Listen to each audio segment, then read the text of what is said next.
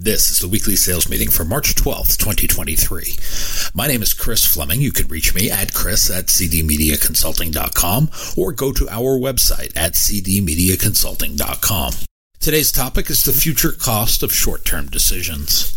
Much is written and reported on Wall Street earnings. Its focus is on quarterly reports and quarterly dividends. Rarely does this translate to the long-term health of any corporation. It is what it defines which is a specific measurement of a short period of time relative to that period. It is a poor performance measure of corporate health. It doesn't define a trend. It doesn't predict the future. It defines a moment, and that moment is gone. In our instant gratification 24 hour news channel world, a poor quarter lasts as long as the news cycle, and that is until the next one comes along. It is a lens through which we view most things in our modern world. We judge significance, importance, and priorities by the last piece of information that enters the mind. Psychologists call this recency bias. That is where the most recent piece of information becomes the most relevant detail.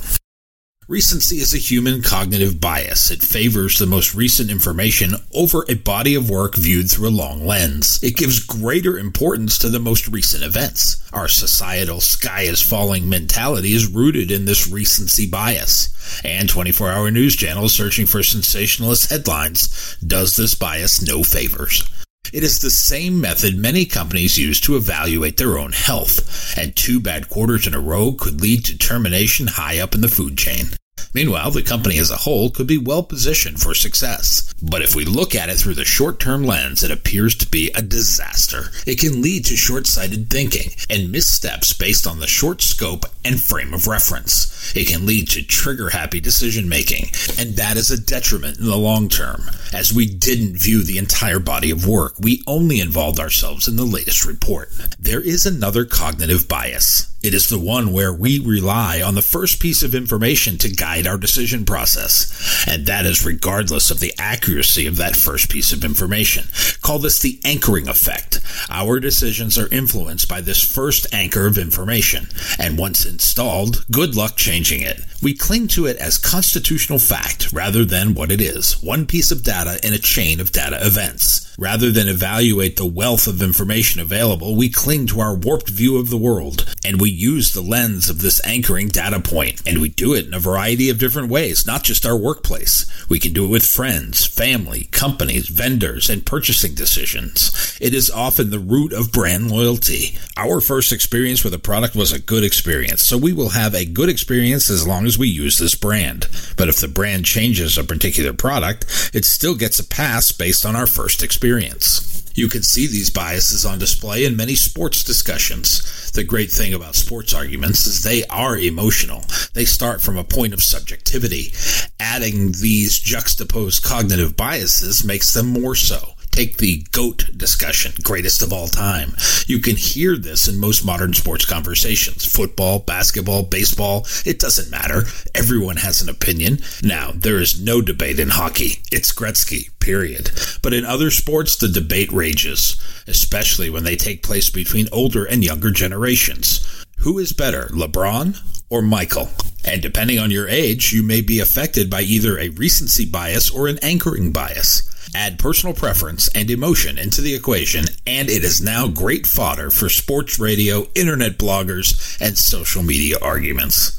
One of the best examples of this comes from Apple. Steve Jobs tapped into the anchoring bias to launch the Apple iPad. In the presentation to roll out the iPad, Jobs showed us what it could do first. Then he placed a value proposition on what it might cost. He created an anchor position, a frame of reference to mark territory. That anchor position was a $999 base price. Like with any Apple product, you could pay three or four times that amount in the end after you add all of your customizations to your device. But Jobs rolled out the anchoring price position of 999 in the unveiling. Later in the same presentation, presentation, he rolled out the price reveal of $499 for the base model. The brain was prepared for 999, and our pre-programmed minds already dismissed the anchor position as too expensive. But the reveal price of 499 appears to be a bargain because it is half of what the human mind had come to process. He created real value in the presentation, then anchored the price by marking it up,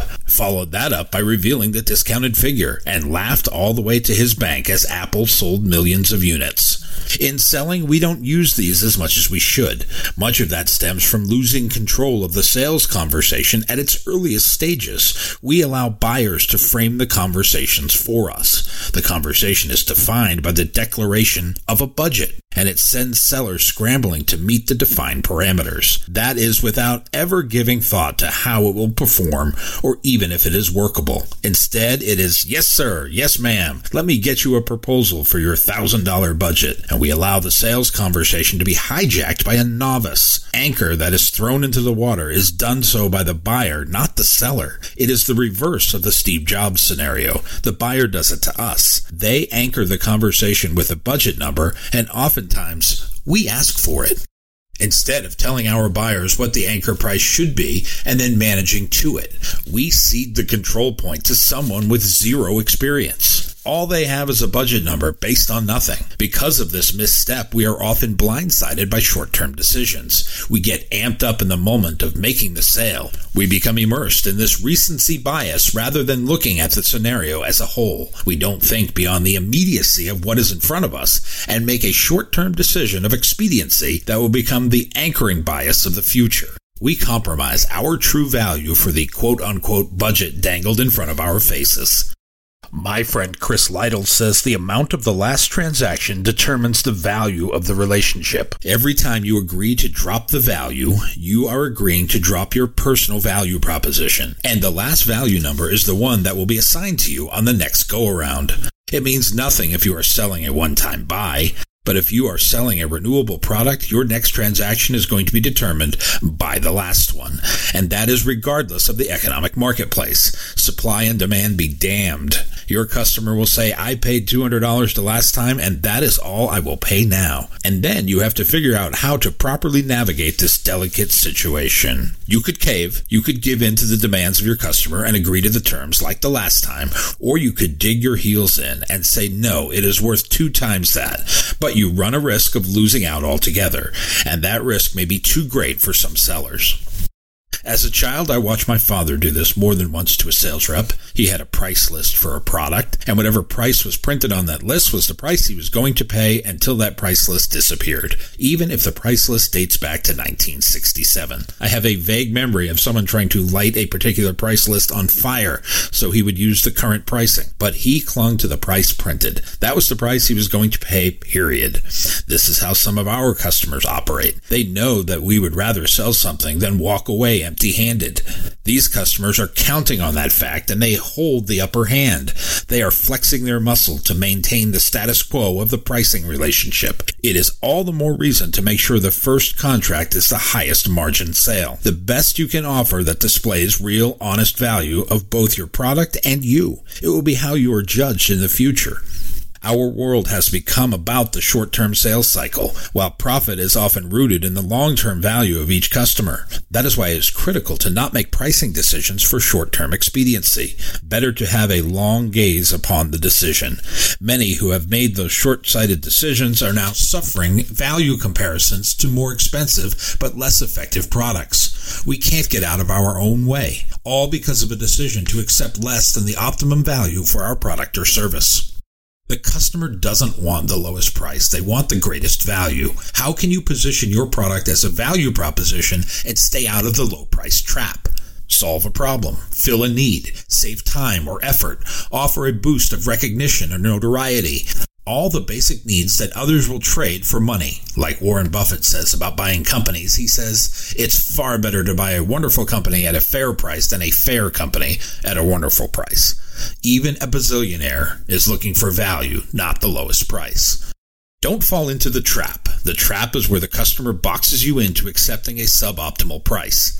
The acquiescence is in exchange for making the sale. This is a mere negotiation tactic used by many to trip up less confident or less experienced sellers. But if you know it is coming, you can prepare yourself for it. You can be ready to handle it, absorb it, and deflect it. You can be ready to display the true value proposition in your offer. By doing so, you will get out of the commoditization trap of the low price as the only point of differentiation. If your customer is fixated on the price, Pivot. Get out of the price conversation and transition into the value proposition. What problem are you solving? What need are you filling? Are you providing a savings of time or effort for the price? Play the long game and beware of the future cost of short term decisions because today's floor price becomes the ceiling price for tomorrow. My book, Yes, I'm a Salesman, You Can Be Too, is now available on Amazon.com. If you like what you've heard here today, please consider ordering a copy or two. You can always send one to a friend. You can go to Amazon.com right now to order or go to my website at cdmediaconsulting.com and follow the instructions to order.